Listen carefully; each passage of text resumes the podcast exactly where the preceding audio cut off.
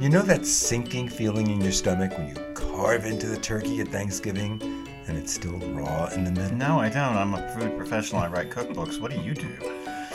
well, it happens to people. They tell us this. They're always telling us things like this. Of course, of course, I've cut into things and they've been raw and it's been embarrassing. Or what about when you try to make cookies and they're like flat pancakes? Oh, I hate that. They I hate when that happens, and all of a sudden the entire baking sheet is just one big flat cookie. Which is actually then you could turn it into a cake or something, but it's not a cookie. So anyway, Mark and I have some tips that can help with these and other common cooking accidents and mistakes. Hi, I'm Bruce Weinstein. And I am Mark Scarborough, and this is the 193rd episode. Oh my God, of cooking with Bruce and Mark. Except we're not cooking today.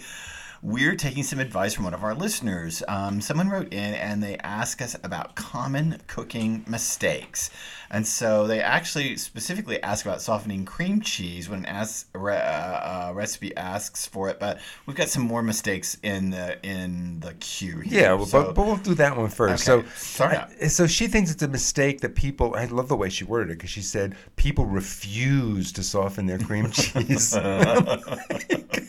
I love and, that. and and is that a mistake? Je Well, refuse. so if you're making a cheesecake or you're making a recipe that calls for cream cheese, it's going to ask you to soften it for a couple of reasons. Right. I mean, it'll be easier to blend in the sugar and the eggs if you're making a cheesecake. That's really key. Because otherwise, you're going to end up with a cheesecake where you cut slices and you can see little dots of white cream cheese that didn't get blended in, and that is really disgusting. It is totally And there are other applications. It's, you know, it's not actually disgusting. I mean, it is disgusting. It's disgusting visually. Yeah. But not. It doesn't. No, it won't it taste tastes disgusting. It's just gonna look unprofessional. It just looks weird. It Like- looks like you used cottage cheese. Oh. And there is nothing worse than cottage cheese. I'm sorry, if you're a cottage cheese lover, there's pretty much. You know, my, when I was a kid, my mother made lasagna with cottage oh, cheese. That's how she. We didn't have ricotta. Listen, I grew up in the South, and ricotta was not a thing. Ricotta Ricotta was not a thing, and in a lasagna. in a lasagna, and we, I, we- nor in a manicotti or a ravioli. What is it with Italian Americans that drop the okay, vowel off Please don't write in. Please don't write in. Um, anyway, my mother used cottage cheese in in lasagna. All right, true confessions. There was a period in junior high where I was addicted to pineapple flavored cottage cheese. Oh I ate it by the bucket. God! But now I think it's disgusting. Oh my! But God, there I didn't know there was such a thing. Mhm. No. So there are other cream cheese applications. Like let's suppose you have some beautiful smoked salmon and you want not just regular cream cheese, but you want to make some chive cream cheese. So you get some fresh cut chives or even some dehydrated chives and you want to mix them in. You can't mix them into cold cream cheese. It's not going to work.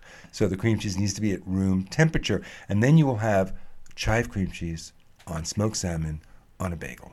Right. And if you have not listened to our bagel making episode, please, I highly recommend you go back and listen to it, and you can make your own bagels, especially because Rosh Hashanah is coming up. Oh, nice, you nice. go. Thank you. Suddenly you've turned into your Uncle Harry.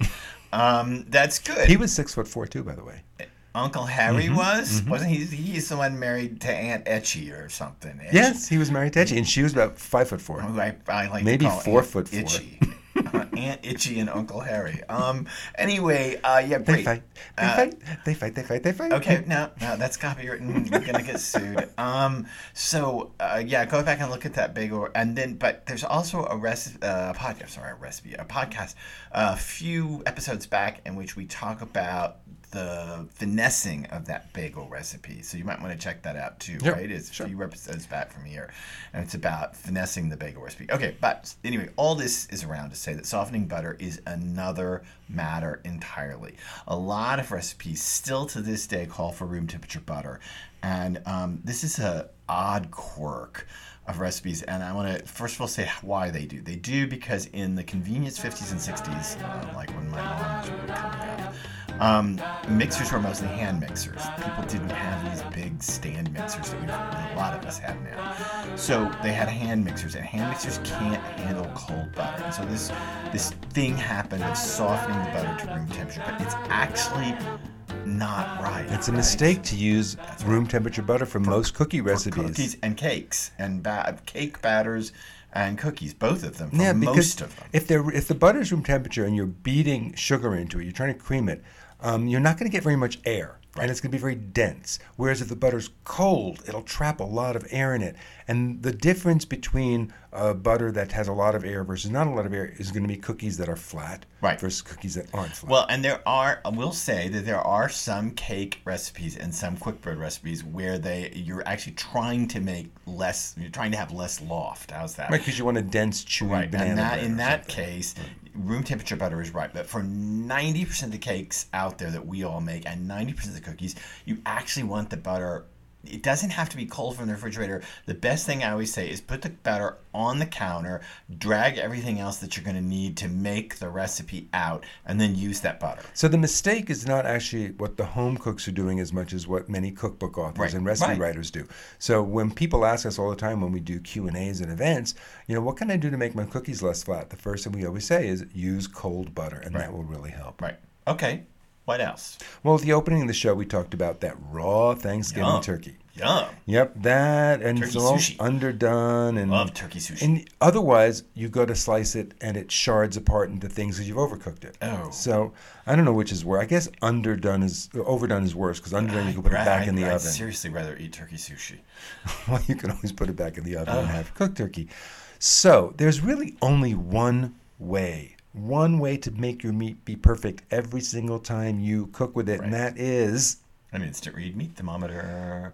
And you know, we've been saying this for years. We have been the fans of the instant read meat thermometer for years. It is the only way to cook. I know you see all these people that are doing these things, and I see them on cooking shows where it's like, oh, if it feels like this part of my hand, it's this, and if it's this part of my hand, it's that. And I, look, I don't have their hand here I right.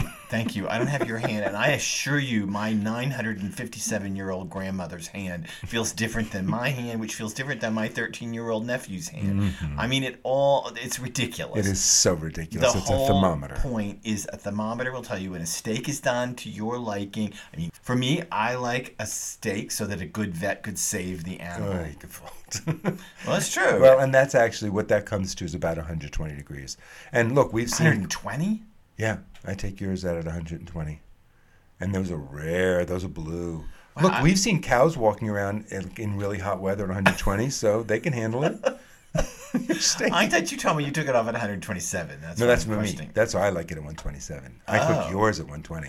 Well, I I've even started telling waiters like in restaurants. really, really Yeah. rare burgers too. Yeah, I've told waiters in restaurants that I like my steak cooked to 127, and they'll go, "Oh, so you oh. want it meat?" I'm like, "No, I want it You're 127." just and getting them in trouble with chef. and I know, cause well, but we have chef just- friends who said they'd like that. No, no, they told you that.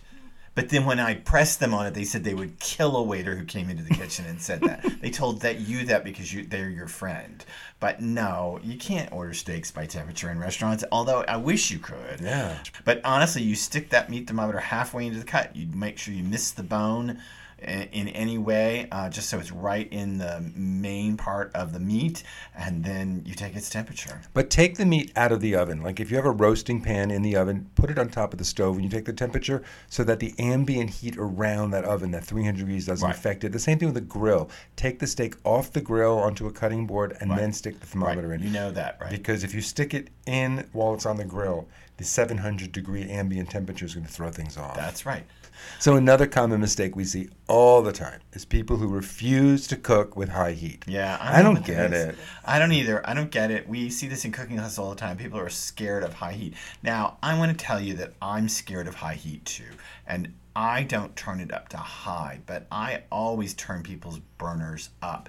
When it says medium, honestly, put it in the middle of your dial. I, I see people put it, you know, near low when it says medium and medium and you can even fudge it a little higher than that um, chefs of course are going to turn it all up to the top Oh, their burners are just on high all the time, and they take pans on and put them off. The trick is that you can't put it on high and walk away. You Right. can't. uh, That if if you're sautéing onions and it says a high heat or medium high heat, use it, but stand there and stir them and stir them because you want to make sure you get a nice little brown crust. Or if you're searing a chicken breast, or you're searing a steak, or you're searing a burger, searing's not going to happen on low.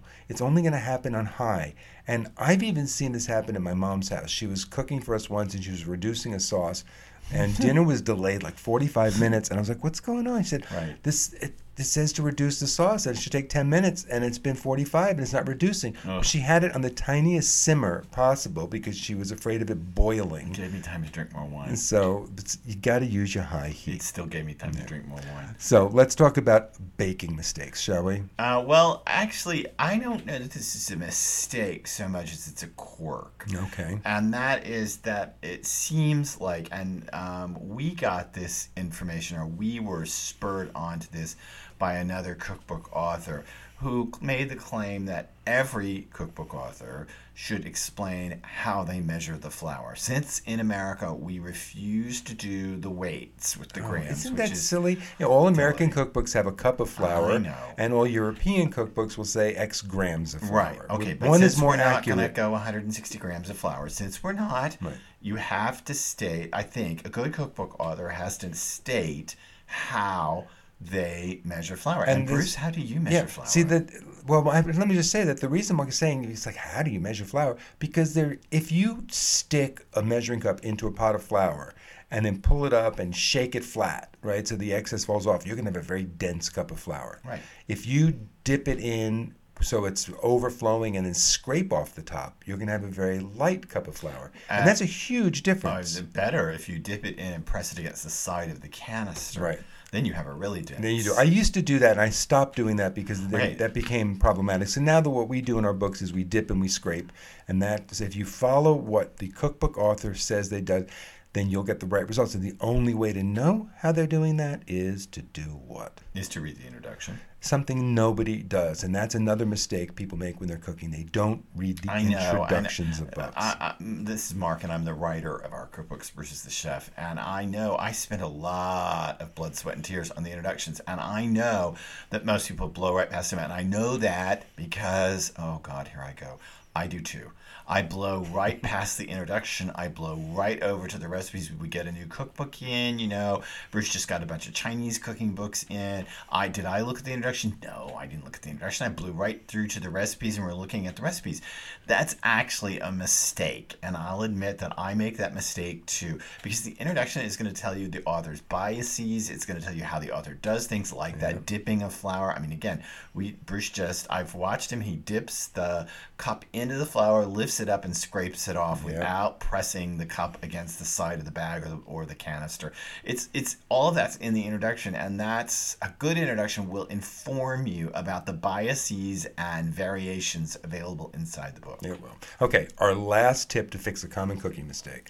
Do not salt soup or stew when you first set it to cook. Mm-hmm. Over the mm-hmm. Mm-hmm. hours that the liquid is going to reduce, it's going to concentrate all the flavors, including the natural salts. Some things have naturally occurring salt in them, and some ingredients, like let's say there's Worcestershire in there, are salt. Or canned tomatoes or might have salt in them. Or soy sauce. Right? Oh, sheesh, yeah. It's going to condense and reduce all of those, plus the natural occurring salts in uh, meat, vegetables, what have you. So, you should do what? You should cook it till it's almost done, then taste it for salt and adjust it then. Because if you adjust it for salt at the very beginning, Right. it's going to be way too salty later on. That's right. And yes, we hear all the time that people say, "Oh, I have a fix for that, right? Just put a potato in the soup; it'll absorb all the extra salt." No, does that- that, work, Mark? No, that does not work. First not? of all, you can put a potato in a soup and it will absorb some salt